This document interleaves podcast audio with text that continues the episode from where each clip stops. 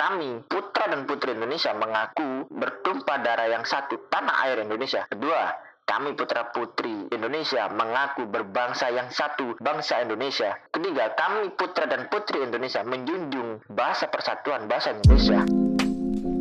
Selamat malam, Assalamualaikum warahmatullahi wabarakatuh Hidup mahasiswa Perkenalkan nama saya Sunardari Kustanto Saya selaku Kabiro Advokasi Pergerakan PMI Erlangga Di Hari Sumpah Pemuda ini saya pengen mengajak semuanya untuk refleksi Sumpah Pemuda di tengah pandemi ya Hari ini adalah hari di mana ada sebuah peristiwa senantiasa diperingati setiap tahun yaitu Sumpah Pemuda. Tahun ini berbeda dari tahun-tahun sebelumnya karena Sumpah Pemuda kali ini uh, terpaksa harus dilaksanakan di rumahnya masing-masing karena pandemi COVID-19 belum selesai. Dalam sejarahnya memang perjuangan bangsa Indonesia untuk membebaskan diri dari belenggu kolonialisme yang lebih mengutamakan fanatisme kedaerahan selama tiga abad memasuki sejarah baru dengan bangkitnya sejumlah pemuda mendirikan organisasi kepemudaan nasional.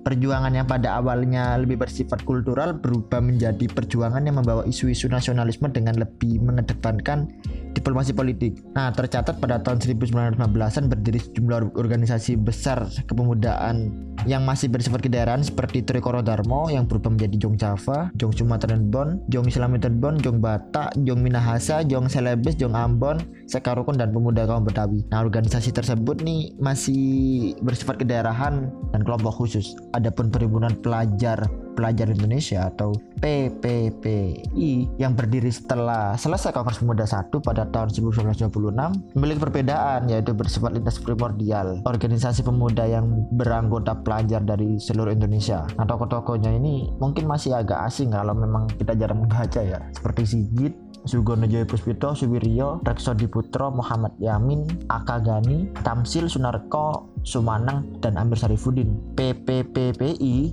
memprakarsai dilaksanakannya Kongres Pemuda 2. Nah, Kongres ini dilaksanakan di tiga gedung yang berbeda dan dibagi dalam tiga kali rapat. Rapat pertama pada Sabtu 27 Oktober 1928 di Gedung Katolik Jonglingenbon KJB, Lapangan Banteng. Nah, dalam kesempatan itu Sugondo berharap kongres ini dapat memperkuat semangat persatuan dalam sanubari para pemuda. Acara ini dilanjutkan dengan uraian Muhammad Yamin tentang arti dan hubungan persatuan dengan pemuda. Menurutnya ada lima faktor yang bisa memperkuat persatuan Indonesia yaitu sejarah, bahasa, hukum adat, pendidikan dan kemauan sebagaimana yang termuat dan dibacakan di akhir kongres. Nah, rapat kedua Minggu 28 Oktober 1928 di gedung Usjava Bioskop membahas masalah pendidikan. Kedua bicaranya yaitu Purnawulan dan Sarmidi Mangun Saskoro berpendapat bahwa anak harus mendapat pendidikan kebangsaan, harus pula ada keseimbangan antara pendidikan di sekolah dan di rumah. Anak juga harus dididik secara demokratis. Pada sesi berikutnya,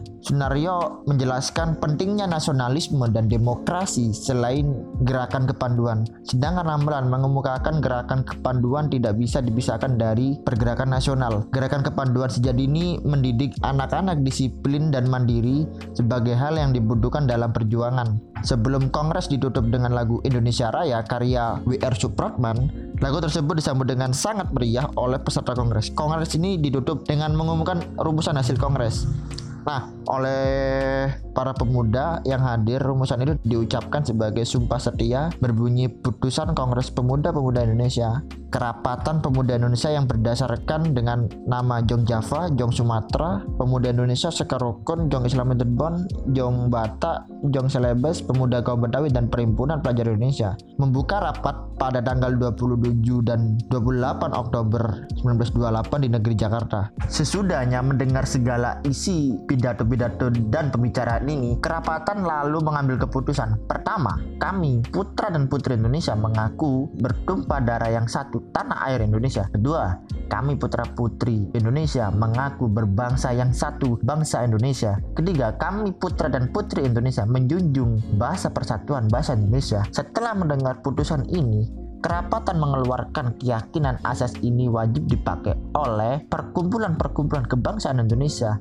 mengeluarkan keyakinan persatuan Indonesia diperkuat dengan memperhatikan dasar putusannya, kemajuan sejarah, bahasa hukum adat, pendidikan, dan kepanduan, dan mengeluarkan penghargaan supaya ini disiarkan dalam segala surat kabar dan dibacakan di muka rapat perkumpulan perkumpulan Jakarta 28 Oktober 1928. Kongres Pemuda II ini telah membangkitkan bersatunya gerakan pemuda yang bersifat nasional memperoleh reaksi yang kurang menyenangkan dari pemerintah kolonial. Nah, di mata kolonial Belanda, semangat pemuda yang terwadai dalam satu gerakan organisasi merupakan kekuatan yang mengancam keberlangsungan kegiatan eksploitasi penjajahan. Untuk itu beberapa uh, pejabat kolonial yang berupaya untuk memperlemah persatuan dengan memberikan angin spoi-spoi terhadap bangkitnya daerahisme kepada pribumi yang masih memendam sisa-sisa semangat patrimonial sebagaimana dilakukan oleh Hendrikus Jolin mantan menteri utusan daerah jajahan kemudian Perdana Menteri Belanda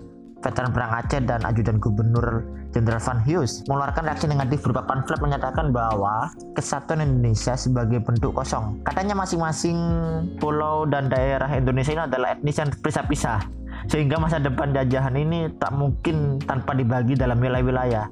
Nah, suatu pernyataan ini sangat merendahkan dan memandang sebelah mata terhadap gerakan pemuda tersebut yang juga dinyatakan bahwa Belanda telah berkuasa di Indonesia selama tiga setengah abad dan akan berkuasa tiga setengah abad lagi. Sebagian yang diberitakan bahwa kerapatan dikunjungi beratus-ratus orang di mana bagi siapa yang menyaksikan sendiri akan berbesar hati karena pemuda-pemuda kita bukan baru mencita-citakan saja tapi telah tegak berdiri di pusat persatuan dan kebangsaan.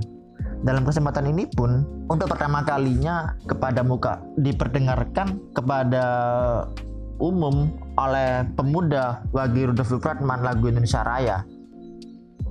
Dalam putusan Kongres Pemuda-Pemudi Indonesia, tercatat bahwa putra dan putri Indonesia mengaku bertumpah darah satu tanah air bertumpah darah satu tanah Indonesia mengaku berbangsa satu bangsa Indonesia menjunjung bahasa persatuan bahasa Indonesia. Nah, sebagai realisasi penyatuan ini semua pada tanggal 30, 31 Desember 1930 jam 12 malam Jong Java, Perhimpunan Pemuda Indonesia Jong Celebes Pemuda Sumatera yang awalnya Jong Sumatera pun telah ber, akhirnya melebur menjadi satu dan membentuk perkumpulan Indonesia Muda. Nah, para anggota panitia Kongres Pemuda kedua ini terdiri dari pemuda-pemudi Indonesia yang kemudian hari berperan dalam gerakan pemuda yang memperjuangkan kebangsaan kemerdekaan. Nama-nama kali ini mungkin banyak yang udah kenal seperti Sugono Joyo Puspito, Joko Marsai dari Jong Java, lalu ada Muhammad Yamin dari Jong Sumatera, Amir Sarifudin dari Jong Sumatera sebagai bendahara dan Johan Mucai dari Jong Islam Medon, Konco Sukono dari Jong Celebes, Cilemina dari Jong Ambon, dan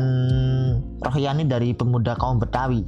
Panitia didukung tokoh senior seperti Mr. Sartono, Mr. Nuh Zaif, Mr. Sunario dalam kongres ini pun ikut berbicara tokoh-tokoh besar kebangsaan lain seperti uh, Ki Hajar Dewantoro dan Joko Sarwono.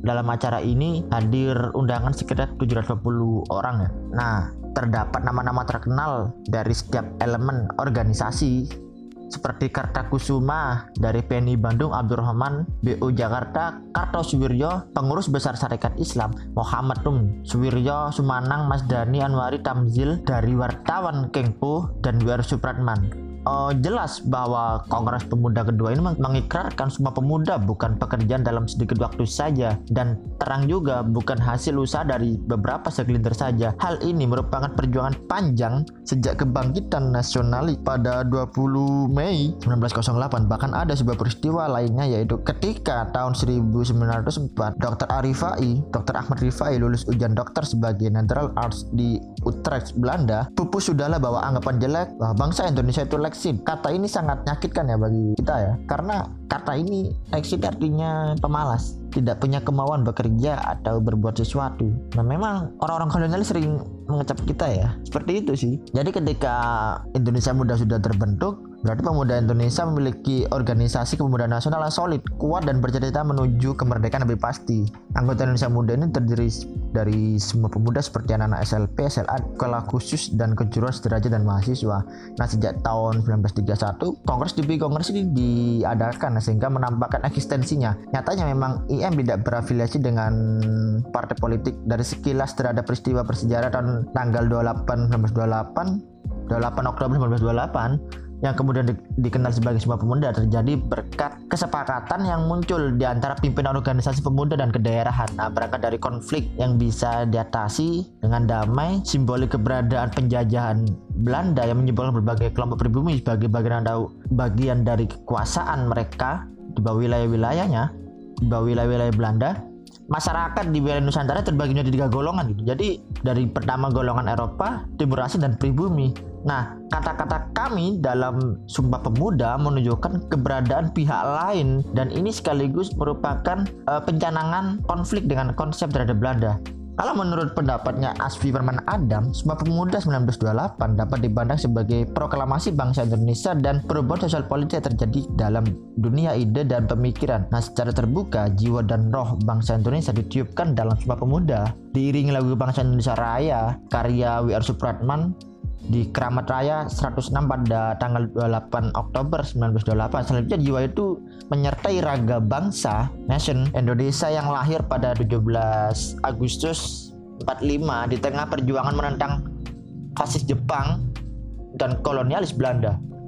Nah, sebelum pemuda, sebelum Sumpah Pemuda, konflik dengan kekerasan dilakukan pada tingkat lokal dan didasarkan pada rasa permusuhan terhadap penjajahan Belanda. Nah, sejak terikirannya Sumpah Pemuda ini, terjadilah pemerdekaan secara simbolik dan mental. Jadi karena saat itu dikerarkan kecintaan pada Indonesia. Ketika itu Hindia Belanda secara terbuka, Hindia Belanda memang secara terbuka mendekonstruksi dan sekaligus direkonstruksi menjadi Indonesia setelah proklamasi yakni dalam perang mempertahankan kemerdekaan, kaum nasionalis berkonflik dengan Belanda demi Indonesia, bukan lagi demi kepentingan lokal lagi. Jadi ada persatuan nasional di sini. Nah, pada masa Sumpah Pemuda, sentimen kesukuan dan kedaerahan dikalahkan oleh rasa kebangsaan yang kuat. Mereka membawa nama kedaerahan dan agama sepakat berpikir dan bertindak sebagai suatu bangsa demi kepentingan bangsa. Mereka dalam menyampingkan kepentingan organisasi kedaerahan, kesukuan dan keagamaan. Nah, kaitannya dengan perjuangan proklamasi kemerdekaan, nah tidaklah berlebihan bahwa sebuah pemuda ini peristiwa besar dan maha penting bagi bangsa kita dalam perjuangan melawan kolonialisme Belanda dan berburu kemerdekaan nasional. Begitu besar artinya atau peran dikandungnya. Boleh dikatakan bahwa kemerdekaan yang diproklamasikan pada tahun 45 tidak akan diperoleh oleh bangsa kita seandainya tidak ada sebuah pemuda tahun 1928. Nah, Sumpah Pemuda tahun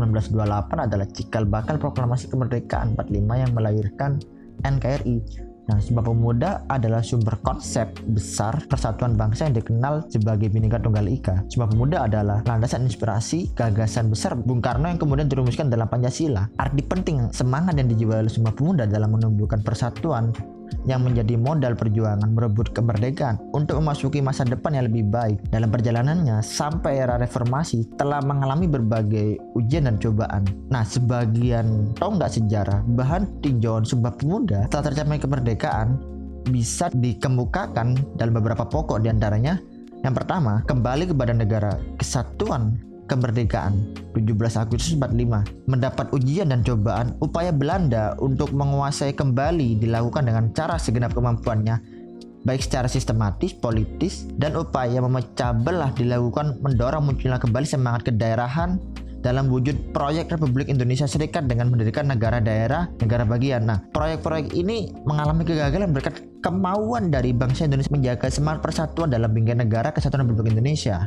Nah, dari peristiwa ini menyisakan persilangan konsep dasar antara pengakuan kedaulatan dan penyerahan kedaulatan. Yang kedua adalah tantangan eksternal dan internal gerakan kedaerahan. Dalam perjalanannya, nasionalisme itu ditafsirkan berbeda-beda dari masa ke masa.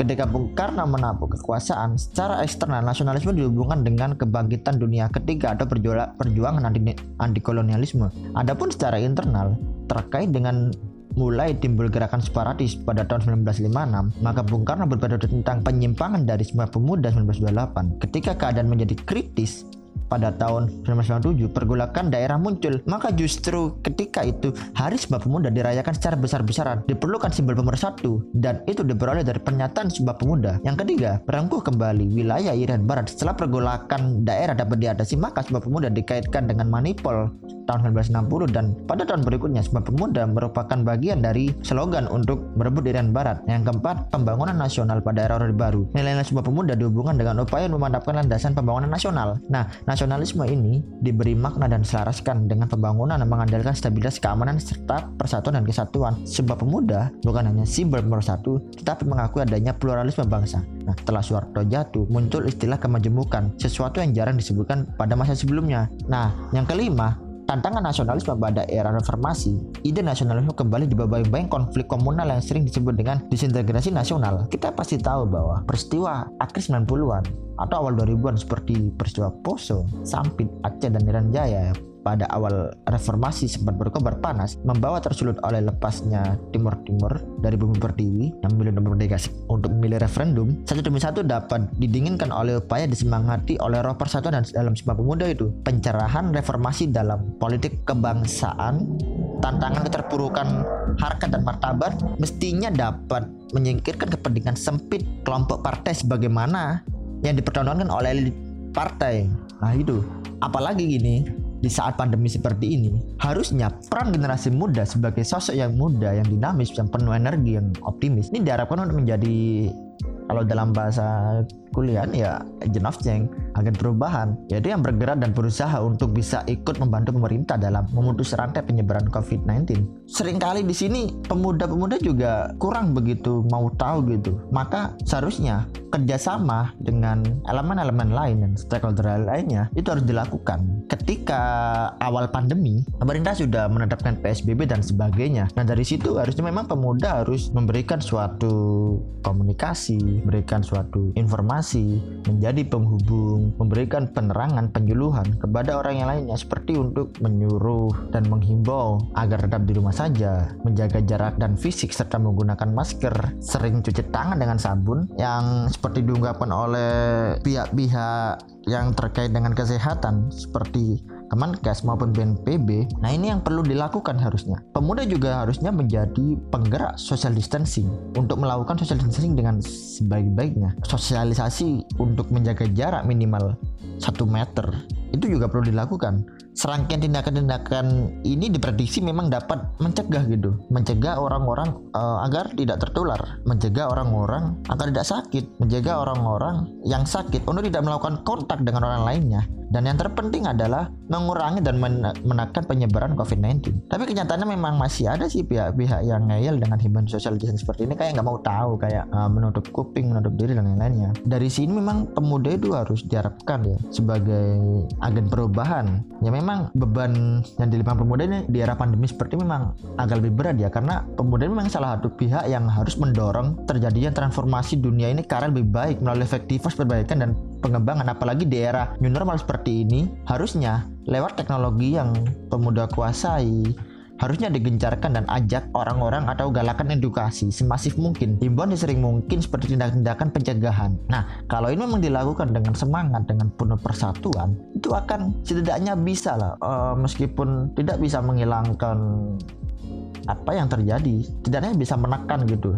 Bisa lebih menghambat laju korban-korban selanjutnya. Dari sini memang sering kali apalagi saat ini memang semakin hari tambah hari memang orang-orang malah nggak mau tahu gitu. Nah, di sini harusnya memang pemuda hadir tengah masyarakat, memberikan informasi bahwa dia adalah seorang agen perubahan, dia bisa memberikan informasi-informasi yang dia tahu, menyaring dengan analisis agar pemerintah juga nggak kewalahan gitu Nah, dengan kondisi yang seperti ini pula saya harap semuanya masih tetap semangat ya meskipun dengan kejenuhan ataupun dengan beban yang ada saat ini pemuda masih ada gitu untuk mau mempersamai rakyat tidak melulu sih dengan kepentingan khususnya kepentingan golongan sendiri atau kepentingan pribadinya gitu dan semoga tetap ingat bahwa sejarah kita memang sejarah perjuangan, sejarah pergerakan gitu. Nggak ada namanya lele-lele. Dalam sejarah kita memang kita harus diajak untuk selalu berjuang, selalu melawan apa itu yang memang tidak adil. Ya kita harus memberikan keadilan di situ. Bahwa dalam sejarah kita memang dalam meraih kemenangan itu dalam wujud suatu kemenangan kemerdekaan itu semuanya itu khususnya pemuda-pemuda ini rela mengeluarkan apa pun rela mengorbankan apa pun gitu dari materi bahkan sampai nyawa. Mungkin itu bisa jadikan refleksi hari ini ya di tengah pandemi seperti ini. Semua pemuda ini harus dimaknai seperti itu. Mungkin itu dari saya. Mohon maaf jika memang kurang jelas ataupun ada pernyataan ataupun argumen yang kurang dipahami. Lebihnya mohon maaf. Wassalamualaikum warahmatullahi wabarakatuh. Hidup mahasiswa hidup rakyat salam pergerakan